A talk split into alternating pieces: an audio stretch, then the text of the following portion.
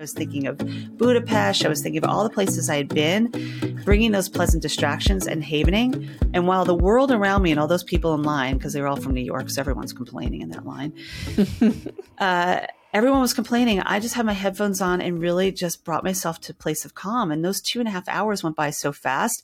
And there was also a group of Buddhist monks behind me, and they were the only other group that was calm. And it was like the most amazing connection with them when I looked over and I'm like, oh my goodness, wow, this is powerful work. Hello and welcome back to A Sharper Life. I'm your host, Nikki Sharp, and this is your one stop shop for all things health, healing, improving your relationships, travel hacks, business, mindset, and more. This podcast dives into topics that we face in everyday life with the number one goal of giving you information to help you take back your power.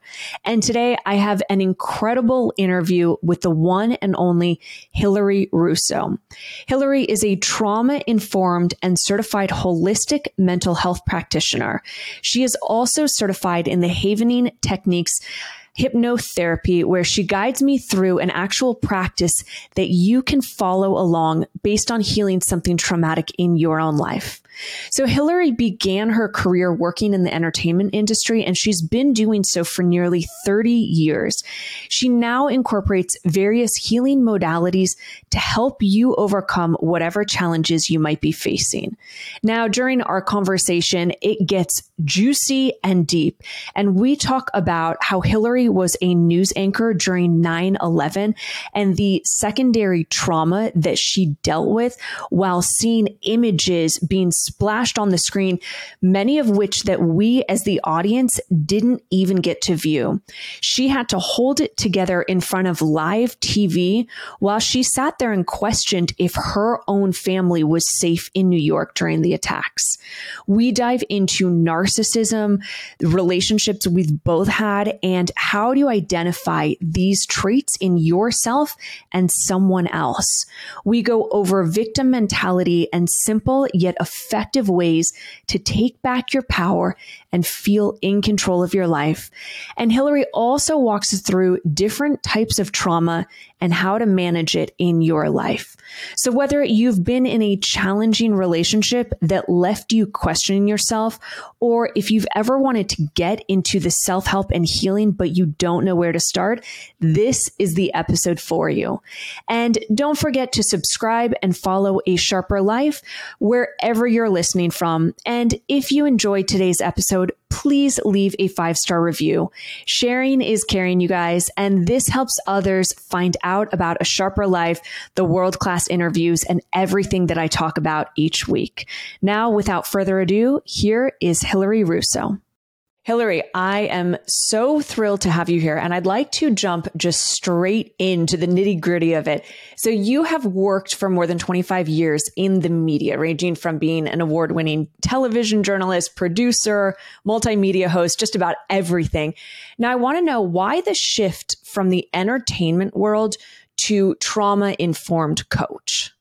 such a good question, Nikki. And first of all, thank you so much for having me on your show. It's such a pleasure to be here. So for me, I love to call it like that life is a falling into. And it wasn't planned. I think my whole life I kind of knew that if I wasn't going to be in the, in the journalism field, I was either going to be a lawyer, which my father was like, "Don't do don't do law as a lawyer," telling you that, or a therapist, because I always felt like I was holding space for people, always that person that people came to, and I think for me, it's not that I shifted out of journalism, it's that I added journalism to my everything that I do under that holistically speaking brand because you know, as a journalist, you are so used to holding space for people, hearing their stories, letting them tell you what's going on, and then broadcasting it out there, right? With my practitioner work, it's the same thing, but you're really working and mirroring back at that one person what they might be dealing with. And the trauma informed work came from me because I went through my own series of traumas. And you get this point in your life where you have a shift and you're like, I need to deal with this. I can't push this stuff under the rug. And if it's coming up for you, it's an awareness. And that's the first step to any change. So I realized from my own healing journey that I can still do what I do as a journalist and focus on health and wellness and amplify that message of well being you know, on that side, and then hold a beautiful space for people that need the support and need the guidance in a much more personal way. Amazing. Now, obviously you can say no to this, but I'd love for myself and obviously the listeners to understand what was the trauma that you went through because I do feel that many people don't understand if they've yeah. been through trauma and how to differentiate a small trauma, maybe, you know, you were bullied in school to a very large trauma, like you were raped. And there's a, there seems to be a misalignment of understanding in today's day and age what trauma actually is. So I'd love to, I guess, yeah. kind of two part question there. Totally. And, and this is a question that I get a lot because working in the trauma informed space, and obviously, in this day and age with social media and everything out there, we hear these buzzwords all the time trauma, narcissism, gaslighting, I mean, manipulation. We hear all these words, love bombing. And trauma seems to be one of those real buzzwords that's out there. It doesn't, it, and there's a number of different kinds of trauma. You have the big T's and the little T's, right? Like you're mentioning, but also for something truly to be trauma encoded, for uh, this is science fact. For it to be trauma encoded, it really has to have four elements. There has to be an event that took place. There has to be a meaning to it, meaning that it affects you in some way. There has to be a landscape to your brain, meaning that your brain doesn't know if it happened then or now. Like if you get into a fender bender and you cross that intersection every day and you you start feeling the same way you felt back when it actually happened on this day today and every day forward, that's the landscape of your brain taking you there. And there also has to be this feeling of inescapability. That's actually trauma encoding. Now, an event doesn't have to happen for trauma to happen. Like you said, we have these everyday traumas. And for me, we have what we call the original incident, the OI, that happens when we're, you know, the, the, earliest incident of trauma that we might not even remember. For me, it was when I was a very young child. But as I got older, I realized there were a series of things that were happening in my life uh, not unbeknownst to me, not knowing what trauma is. But I think the big shift for me, there were actually two. The two big shifts for me, the first one came on 9 11. I was a news anchor, I was working on the news desk, and I experienced what they call secondary trauma. And secondary trauma is actually not being the person experiencing the trauma, but hearing about it, seeing the images, inundated with the information. And when I was sitting there looking at those news feeds day after day, interviewing people, talking about certain circumstances that happened, watching all the monitors in the master control room, that's secondary trauma. And that can be very impactful. And, and, and if you don't have the tools to know how to deal with that, it can really stunt you in many ways, you know, not having those coping skills, the self regulating skills. And I didn't know anything like about that at 29 years old. But then the second thing for me, Nikki, was that I went through a very, very narcissistic abusive relationship. And it was later in life. You know, it was, I thought I found the one. I thought it was that person for the rest of my life. And uh, I went through a series of the manipulation, the gaslighting, where when that happens, you just don't know what's going on in your life. You don't, you, you, there's this sense of mania. And it's not until you're out of it that you really realize I was in something very toxic and unhealthy. And from that, I realized that I wanted to support people in that area. And you, you align with those that have been through similar experiences a lot of times. You ever realize that with your own clients, you mirror back. So those two big experiences, I think for me, allowed me the grace and compassion to want to really get into this field to hold space for those who didn't have the tools. And I wish I had those tools that I have to share with people now.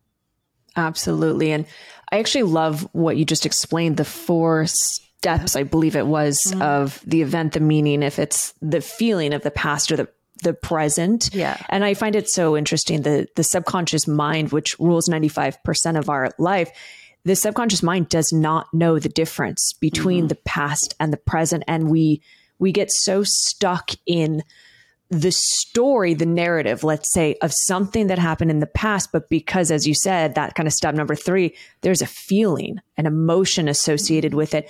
And then also the secondary trauma. So I have a few follow up questions and we'll we'll go a little all over the place based on what you said, but I'd like to go back to 9 11 because. Yeah. that's fascinating. And I'm so sorry you dealt with that. And anyone listening, if you've had any sort of trauma related, like I remember where I was when I watched mm-hmm. 9 11, I'm sure everyone does. Can you describe a little bit more of your personal secondary trauma? Mm-hmm. What were the, I guess, the feelings you had, the emotions? What came up in in the sense of this secondary trauma being a news anchor from 9 11? Yeah, it was a day. and we all have our stories from it, right? Whether you were there or you were just watching it on TV or you were impacted in some we've we were all around the world impacted from that day. For me, I was just so heavily thrown into it uh, because I had to pull up my big girl pants and sit on that news desk and constantly every 30 minutes share what we knew about something we didn't know. Right. Because right. even at that point, we didn't really know what was going on. We didn't know exactly what was taking place, who was involved, and how many people were being impacted by it personally there down in lower Manhattan, right? And and the surrounding areas. And obviously, let's not forget about the other areas in Pennsylvania, the Pentagon, right? So that day for me was a series of imagery. It was images constantly. It was sound bites constantly. It was trying to maintain a sense of composure, being the person that people trust and come to to hear what's happening as a news anchor, as a reporter, as a journalist. And keep that sense of composure while still being able to feel. My whole family lives in New York. I didn't know where wow. my family was. So I was on the news desk a thousand miles away while my family, I couldn't get anyone on the phone while I'm looking at these images going on. So the secondary trauma for me was really twofold there, where I was constantly looking at images. I was constantly looking at news feeds, probably stuff that's never been released because we're seeing it live, you know, and you can Google till the day is long and watch YouTube and find pretty disturbing imagery from that day. But I imagine there are things that I saw that people did not see. And that's really secondary trauma because I'm watching something, not experiencing it, but experiencing it through somebody else, the person who's dealing with it. And um, I didn't have the tools then. You know, I didn't understand neuroscience like I do now, working in the field that I work now. I didn't understand secondary, primary trauma. And I didn't understand coping skills and dealing with, I didn't even know what the term self regulation was back then, you know? And these are all things that are so powerful and empowering to have in your own life so that you can self-soothe and self-regulate and support yourself and then have the the just the ability to say i need help. I need help in a certain area you know? Yeah and i i love that you said that to be able to ask for help because I see so many people in today's day and age where, yeah, on Instagram and social media, we're talking about these things and trauma and narcissism. And we will get into that a little bit more. But to actually go out and say, I need help from someone, whether it's a therapist, a coach, a mentor, and the importance that you don't have to do it alone, nor should you. Mm. So, with that, what are some of the the self regulation tools or the I guess trauma informed work that you know now that you wish you had back then at 9 11? Well, without a doubt, I wish I had havening techniques. And I know I, I talk about this a lot. I, I truly believe in this modality. I studied with the founding doctors. And uh, this is a modality that has been around about 20 years, but I think the pandemic truly put us on this next level because I was doing so much of my my mental health practitioner work via virtual. And now the telehealth world is like where we are. And although I, I studied with them in person, like I did it back before then, but havening techniques really changed my life to really separate the trauma from the event so that yes, the story happened to you, but you can change the narrative of how you choose, choose to live in that story. Right.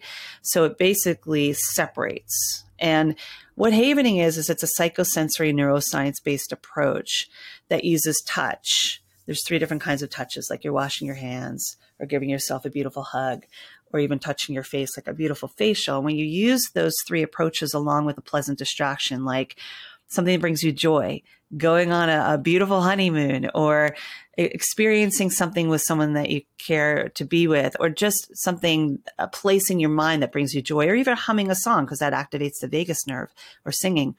When you bring it together with a pleasant distraction, you are actually altering your thoughts, moods, behaviors, and habits. You're releasing oxytocin, serotonin, dopamine, and GABA in the brain. And you're putting your brain in what they call a delta wave state, which is a sleep state, because you can't find calm in the chaos.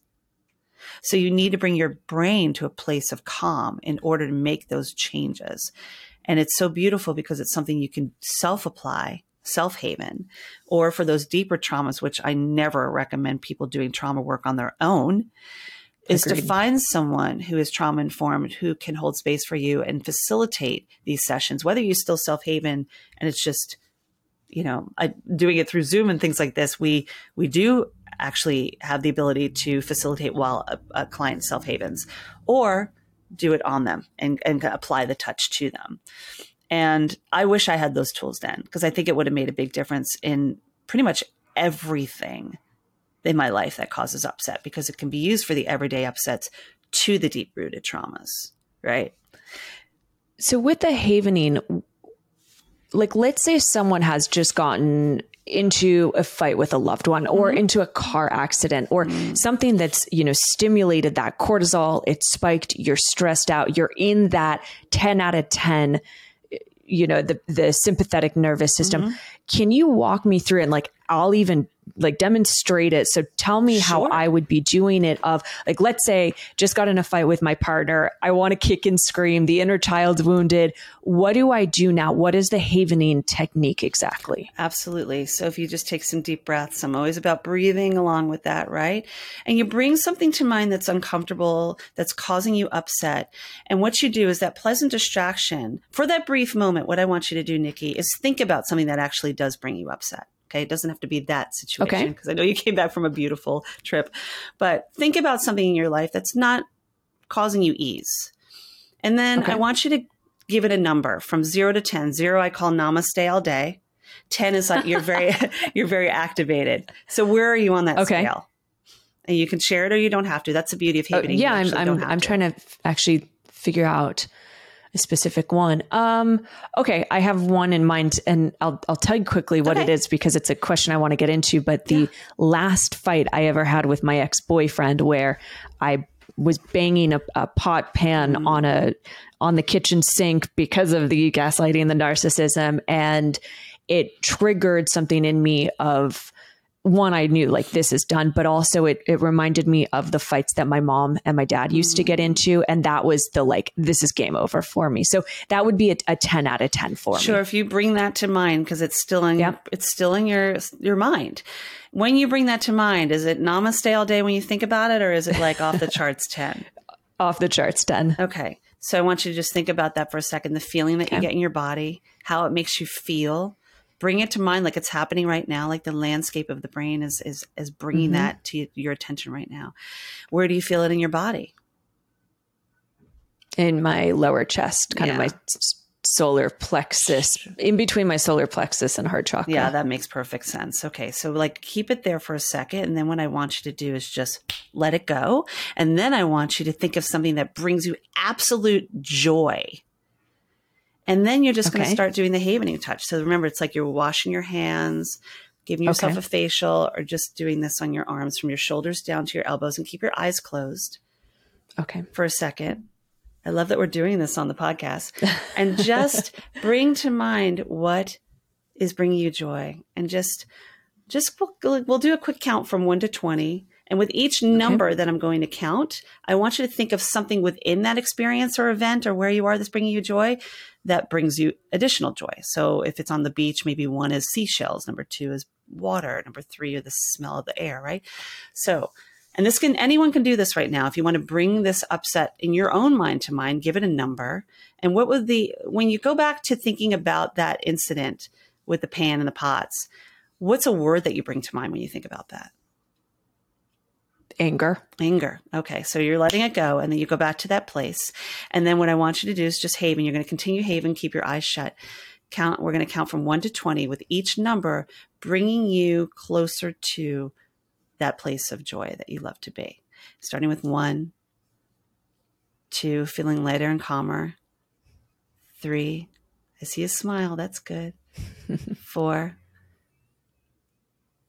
five, more connected. Six, seven, deep breaths. Don't forget to breathe. Eight, nine, more connected, more calm.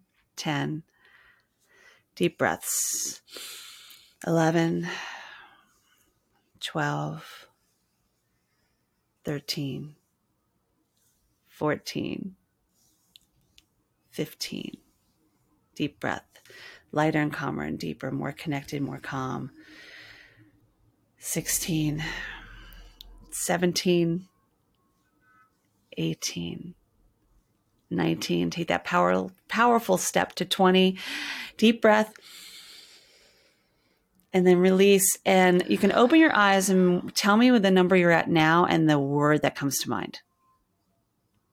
Calm and like a four. Yeah. Okay. So I went like laser fast, right? Because yeah, but even look where you were. You were at a 10, you're at a four, Right. you went from anger to calm. And that is basically your brain going into the delta wave state. You're mm. changing the trajectory of how you feel towards that thing. And you're probably going to feel very differently towards that situation going forward because you've now separated it. Now, having a little more time, and obviously, Havening can work very fast, but having more time to really give you the experience of being able to really feel each one of those numbers, each every step of the journey impacts you even more. But that's really the psychosensory approach and it's really beautiful. So anytime you're feeling upset or there's traffic or you know you're upset your partner in the home or you're feeling overwhelmed, uh, this can really be a modality you can use for everyday situations. And you and I were talking about your recent trip, I had a similar situation coming back from France where I was at Charles de Gaulle airport for two and a half hours in that security line, right? oh my and gosh, oh yeah. my gosh, like just waiting, just waiting in travel is like, ugh, it's nauseating in a lot of ways, right? But I just stood, stood there and I just was self havening. Like I had a beautiful trip. I was thinking of Versailles. I was thinking of Budapest. I was thinking of all the places I had been, bringing those pleasant distractions and havening. And while the world around me and all those people in line, because they were all from New York, so everyone's complaining in that line, uh, everyone was complaining. I just had my headphones on and really just brought myself to a place of calm. And those two and a half hours went by so fast. And there was also a group of Buddhist monks behind me, and they were the only other group that was calm. And it was like the most amazing connection with them when I looked over and I'm like, oh my goodness, wow, this is powerful work. Yeah. It is. And you know what I can say and why I wanted to do this live was one, to, I mean, I'm always open to learning new techniques and seeing things that work and, and, and possibly don't work. Here's what I've learned about the self development world is you find something that works for you, that resonates, that sticks, and most importantly, that you will do. Mm-hmm. Because it's great if you're like, oh, this is like, I love breath work. Mm-hmm. I don't go to any breath work classes though. So therefore it's like, it, it's not the quote unquote, you know, methodology that works for me because I'm not committing to it. And, and what I love is that the havening you can do, and it is so quick and it's mm-hmm. based on that self regulation and that touch. And even my own therapist, I have a, a phenomenal therapist who I, I've said this in podcasts before, but every coach needs a coach. Yes. Every therapist needs a therapist. And if you're working with someone who's like, I have it figured out. I don't need help. I'm like, run away, screaming, go find someone else. But my own therapist was saying that when I'm getting in those crunchy moments with my husband or in my own life, even my business where I get stressed out, mm-hmm. I need to, one, affirm my inner child and tell her mm-hmm. she's safe, she's good, she's worthy, and two, give myself that that hug. And so I love that you're bringing that in as well as bringing in the mental component. So what I was thinking while doing it was, in essence, it sort of felt like I was tricking myself and trying to forget about the thing Yeah. But instead of doing it on a don't think about this, don't think about that, which we know doesn't work, mm-hmm.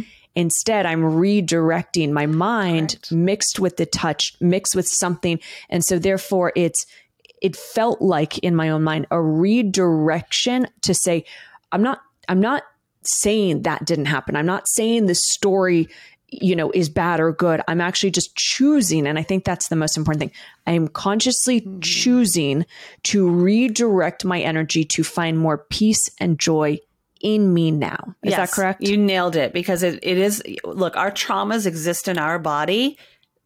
It doesn't go away. We never get rid of trauma. We learn how to manage it, build a relationship with it, and befriend it. And the sooner we realize, you and I realize that, your listeners, my listeners, our clients, the sooner you realize that you have the ability to change your thoughts, moods, behaviors, and habits. You have the ability to choose to choose. I choose to choose. I say that to my clients all the time. I choose to choose. You have the ability to actually understand where it's coming from. In your case, mentioning the inner child who's showing up right now loving all parts of ourselves. You get angry at something. Why are you frustrated? Who's showing up right now, Nikki? Which part of you is showing up and saying, okay, I hold space for you. I'm not ignoring you.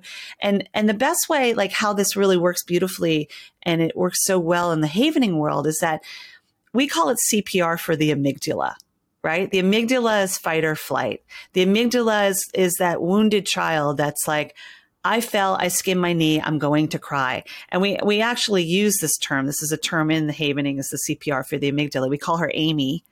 And when you think about Amy, your amygdala, as like a being rather than just a part of your brain, right?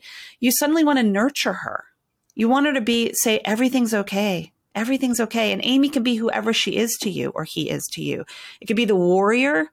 It could be the wounded child. But when you let Amy know everything's okay and you just give yourself that hug, because what happens when a child falls? They need a hug. They need to know they're okay. They're safe. Right. I am safe. I am protected. And that's basically what you're telling your amygdala because the amygdala thinks that he's going to be or she's going to be eaten by the saber toothed tiger every five minutes. That's right. the primal brain, right? So when you do this approach, you're basically like nurturing and mothering yourself with this beautiful touch Oxytocin is the love hormone. That's one of the things released. And what I associate it with is like hugging it out. I call it hug it out. That's my program, which is really self love. It's giving yourself the healing, the understanding, and the gratitude. H U G, hug. So when you hug it out with yourself, you're basically saying, okay, uh, something's a little off in this moment, but I'm, I'm, I'm giving myself the ability to make an amends with my mind right? Much like you would do with someone else if you get into a kerfuffle with someone else. Oh, you guys just hug it out. It's okay. Why are we not telling ourselves that? And that's the power of the Hug It Out program. Like my signature system is being able to do that, realizing that's part of it, the havening, but it's so much more.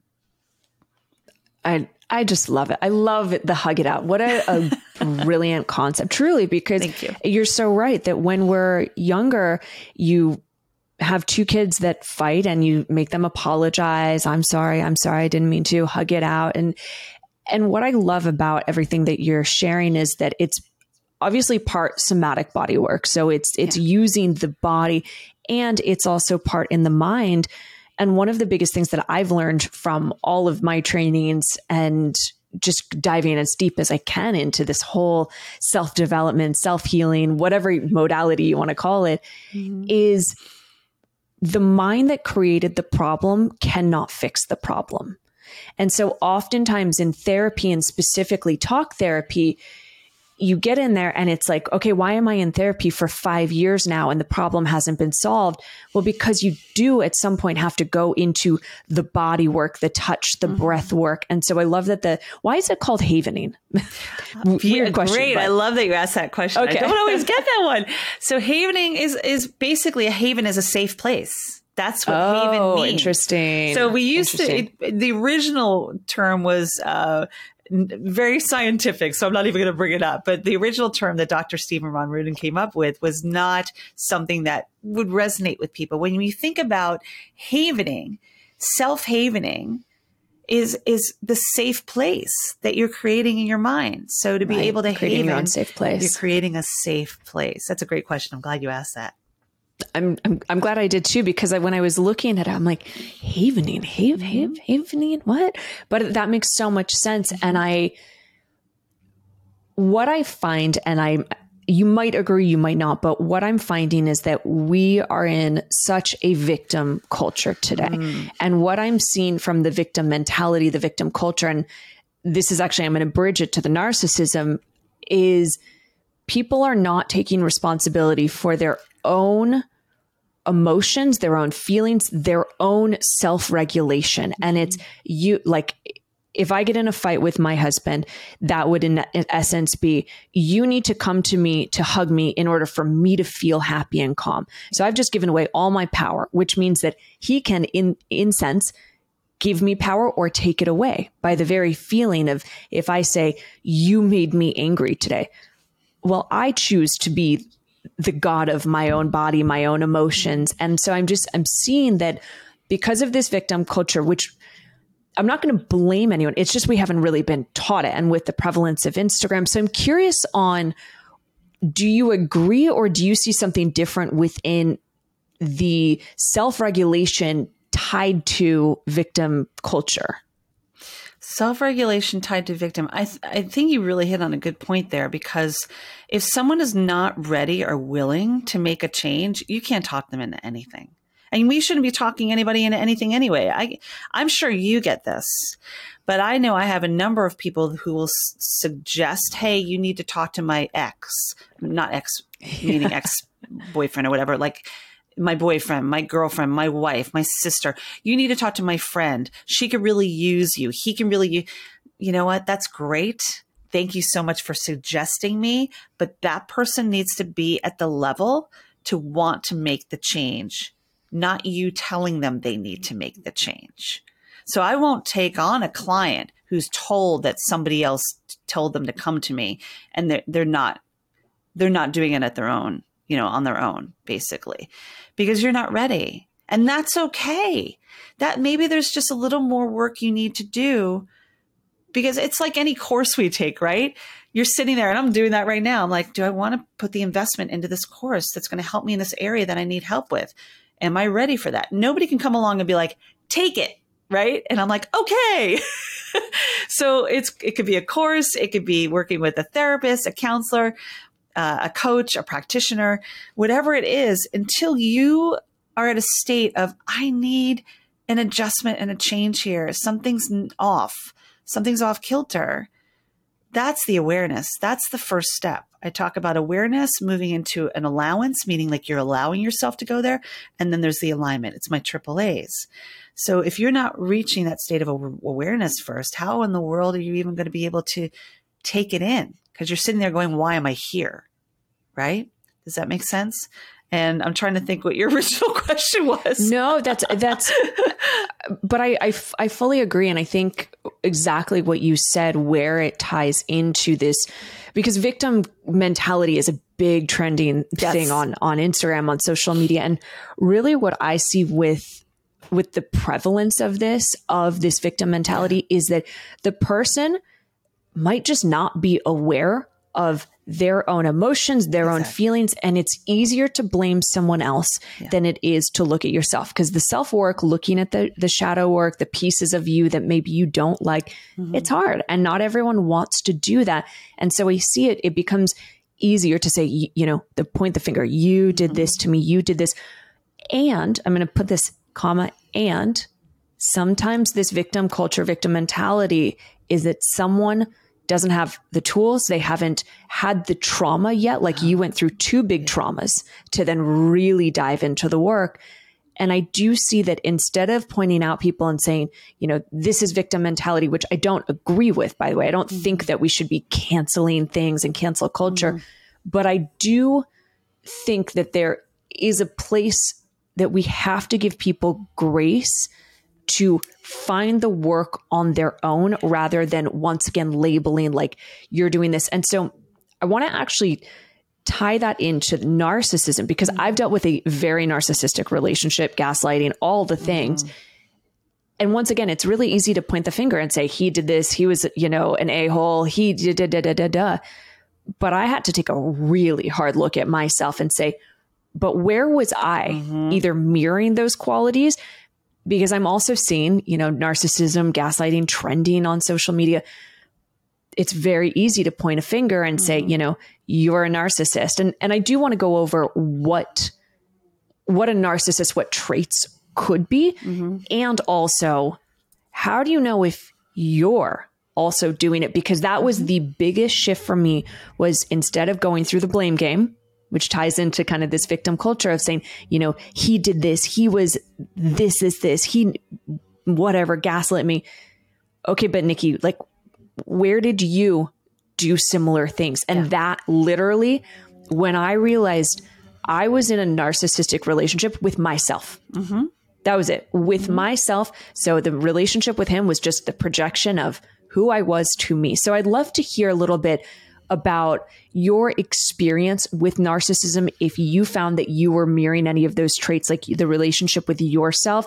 And then how can someone identify a narcissistic trait or behavior in themselves or someone else? That's such that's such a great topic. We need to talk about this more and i'm so glad we're talking about this. And going back to the victim we are all responsible. I mean you we're responsible for our own actions, reactions, and responses. How somebody reacts and responds is their responsibility, right? And the moment you realize that you have a choice to be a victim or a victor, right? And when you sit back and say, okay, I have, I can stay in this place, this negative space, allowing someone else to have the power over my emotions, my feelings, and it's not it's not saying that that person did not have an impact on how you are choosing to feel. But the moment you decide okay i'm resilient. I, i've been on this planet longer than that person has been in my life. Sometimes not because that narcissist could be your mom or your dad right? There's different kinds of narcissism. We see more of the narcissism out there as like the relationship, the traditional mm-hmm. relationship. But let me tell you something. There's a difference between narcissistic personality disorder, which I think we are like diagnosing everyone on social media with it, which is yeah. not okay to do if it's not in your, your, your if it's outside your scope of practice. And also, even if it is your scope of practice, you can't diagnose somebody through the social media and the internet. You need to, you need to like know that person, right? Um, but there's also you and uh, you and me. Everybody has narcissistic tendencies. And I'm that's so okay. glad you said that. that it's I'm okay. so glad. Yeah. It's, it's okay to be a little narcissistic. Do not put yourself in the boat like the rest of like the real narcissists, you know, abusers good lord we can't do that to ourselves. And i think that's the distinction is that we hear the word narcissist and we hear instantly gaslighting manipulation love bombing. We put it all in this one category and then you hear somebody's like you're you have narcissistic tendencies or you're being kind of a narcissist right now. You're like oh i'm not a narcissist i'm not a gaslighter and a manipulator we instantly think I'm not the I'm not the one creating that victim over there, right? You don't want to be responsible for hurting someone in that way, which can also be a little narcissistic, right? Mm-hmm. So for narcissism, you know, it, it's it's a very oh boy to to look. There's a there's a there's a quote out there that I love, and it's a narcissist will spend the rest of them, their lives blaming you for the things that they've done, right? Mm-hmm. Narcissists don't take responsibility for anything. It's very difficult to change a narcissist, actually, someone who's been like NT, NPD that has a disorder. It's hard to change them. Stop worrying about changing someone else and worry about changing yourself. What is it about you that is troubling you? And you and I, both being in an actual narcissistic abusive relationship, realize you don't really know even what's going on when you're in it, especially if the gaslighting's taking place, you know, and that term is also buzzword. It, there's feelings of like you think you're crazy and mania. What is going on? oh like, my God, I, like yeah. yep. you, it, like I remember saying when I was going through it to my family, I feel like I'm in some kind of a drama, like some movie. My life has been beautiful growing up. I had good relationships. Where the heck did this evil person come from? But it was when I started to realize that that person had a lot of unhealed trauma. And that person and seeing that person as a child that wasn't nurtured in a way and realizing I don't need to respond to everything he says, which is when he really got unhinged because they don't like when they're ignored, right? I took my power back. And I also realized there were things I did in that relationship in reaction to what he was doing, not doing to me, but doing. We won't even say because that makes you the victim. That I can choose to react in a different way. Now, listen, I was hurt. You were hurt. Your listeners out there who have been through this are hurt. But the inner child showing up when we're trying to like give it back or blame it on someone else rather than that's not okay to allow into my space. And I am not, and I have boundaries. And, and while this hurts and is causing me pain, I'm not doing any justice to myself by giving it back just because I'm the wounded child. That's where you start realizing. And then once you get out of it, because it's all about boundaries, it's all about boundaries. That's the true taking the power back. When you don't react, you don't respond, and you realize, I no longer have space for you in my life. You are not healthy for me. I mean, have a good life. Hilary, you just brought it full circle on that. Everything that we we started talking about with that kind of victim mentality, which is the you you do this, you're doing this, it's your fault, and bringing that to I won't allow this. I'm not trying to change you, right? So even if someone has a narcissistic tendency, behavior, quality, trait, it's I'm not trying to change that in you because and I think this is really important for you, the listeners. Research has shown that narcissism, it's a consequence of childhood trauma. Yes. So the very person that you're sitting there talking about on Instagram, oh, my ex was a, you know, this is this, gaslighting, that is unresolved childhood trauma.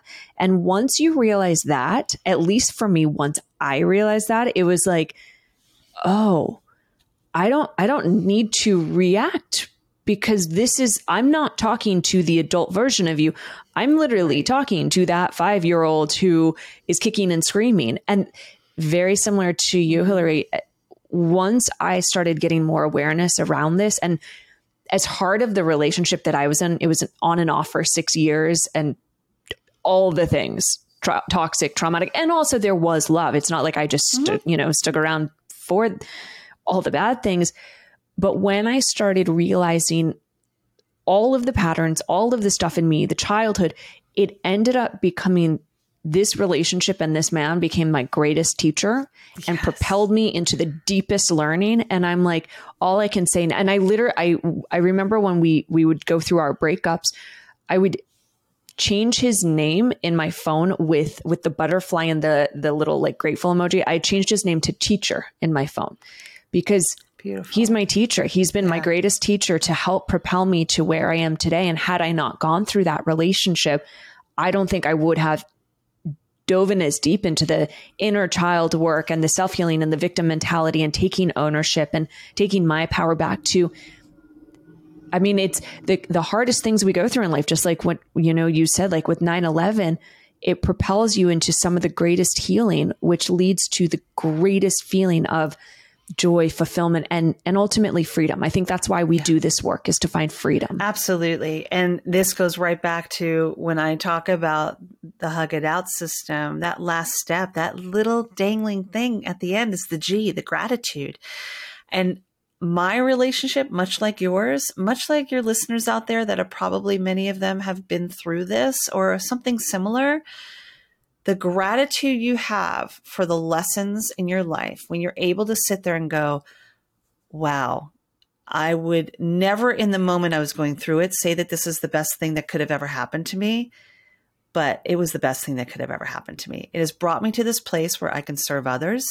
I can do it with more intention because I understand it, because I've been through it. And I also have that compassion and grace to hold space for somebody because we are we live in this judgy mind you know we, somebody you know does something you're so quick to be like oh i wouldn't do that it's not really until you really go through it that you're like, oh, I'm really not sure if I would have or not done that because you're not in it. So having a better understanding of that is really empowering. And I know, and, and the, I think about, I can't even like, because I've haven this as well, because I've been through havening with the founding doctors who actually havened me on my divorce. Um, I, I really I don't look at it the same way I did before.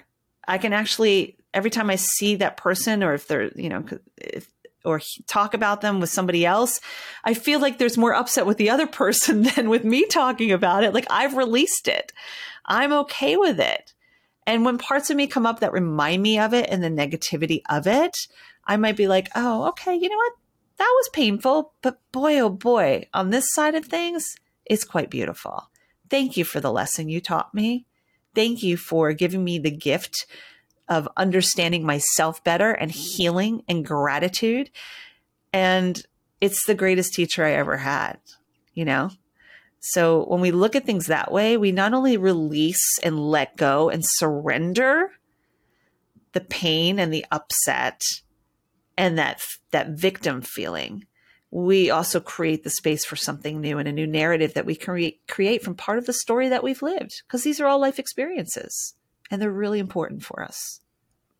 Beautiful. And just everything that you you said you summed up so well from what we've spoken about in terms of the hugging it out the self-regulation changing the narrative the story so it's not to say you know, we've all gone through some sort of trauma, some sort yeah. of bad thing that's happened, something that maybe you wish you didn't. And then when you learn how to change the narrative on that, that's where the real power is. And that's where, as I said, the freedom.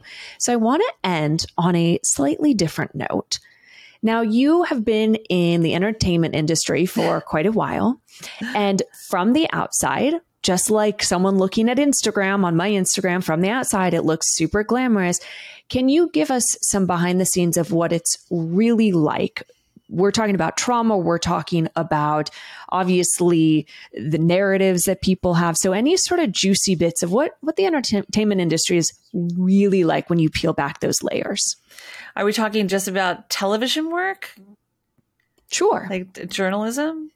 Peeling yeah, back the layers. There. Well, I mean, journalism is a fast paced world. I think my brain sometimes lives on a deadline because I'm so used to the deadline, and that is not good. And I, I actually have a program with one of my colleagues called Broadcast Burnout where we support journalists. Like we do workshops at television television stations because if you it's either secondary trauma or it's burnout. And burnout goes back to the deadlines and goes back to the fast-paced world of get the story out. If it bleeds it leads. What a horrible thing to say. If it bleeds it leads. And if we're if we have that in our mind as people in the journalism field it can be very it's it's putting you in that sympathetic nervous system. Like you're constantly in a creative that that state of oh my gosh i got to get this done. And that's burnout right? That's burnout and it can be secondary trauma if you're seeing something negative.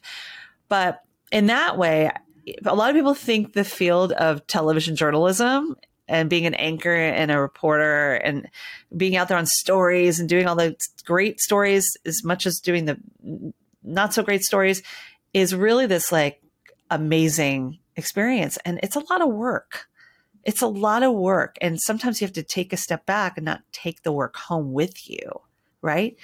So on that side of things, that's a big thing. And also it is, it is a field, you know, going outside just journalism. But, you know, many of my years I spent also as a professional actor as well. You know, I took a break after 9 11 from the TV world and went on back on stage. And that entire world of where you are the focus of attention could be very overwhelming. The self doubt, the imposter syndrome. Is that person going to get the role, the part, the, the gig? And I know with you being a model, you understand this, right? Very it's, much, it yeah. is, it is a career of rejection before it's a career yep. of, you know, Success, celebration, yeah. right? And you have to not, and I hate when people are like, oh, you have to have tough skin. No, don't have a tough skin. Just, if anything, have a soft skin, have a soft heart to it. Take everything with grace. Thank you for this ability to walk in here and be asked to audition or be asked to show up for uh, a potential model shoot or whatever it is. And those times that you have down times as well. Thank you so much for giving me the space to just sit here and enjoy this moment before I have to this or that. And I know I saw this a lot in my business especially when I took a break from news and was doing more hosting and casting calls and living in New York and hustling. You would go into these casting calls and you would see a lot of people looking around, and you could just tell that there was this sense of insecurity. They don't, what are you doing here? Why are you here? You could just feel it. And I never allowed myself to have that because I wanted to show up saying, I'm the best I am and, and not take that in, not take that negativity in and root for us because root for anyone in that room because life is abundant. And when we look at it as there's so much abundance out there and there's enough for all of us, that's when more of that comes back to you. Right? So amazing. And that's important. Yeah. Any anything you want to add there? No, just I think it's just realizing. Well, yes, it's realizing that when we come from a place of abundance and realize that all is well and everything is happening for us, for the highest good and compassion and grace. And when we're willing to let go of our agenda, and when something doesn't work out for you, it doesn't mean that it's not being worked out for you. You just have your own agenda, and that's your block. You're blocking the higher self from actually doing the work it already knows to do.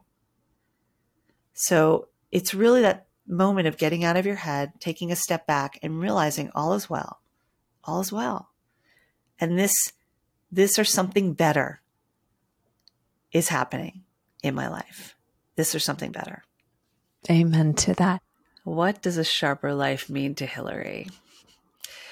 It means living a life of intention. It means surrounding yourself and giving yourself grace and compassion because we are so hard on ourselves.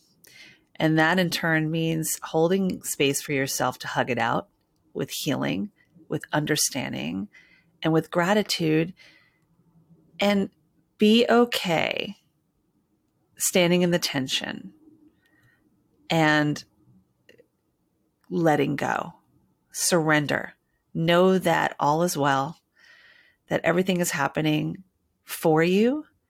And even if you don't see that outcome, it is like the sharp arrow that is projecting forward and happening for you if you just give yourself the space and grace to allow that to happen and get out of your own head and out of your own way because you're on the journey and it's going forward. Absolutely beautiful answer. Thank you so much. And where can people find you? They can easily go to my website at hilaryrusso.com slash havening and you'll see a link there to book your complimentary session to hug it out. Once again, thank you so much, Hilary. And until next week, here's to a sharper life.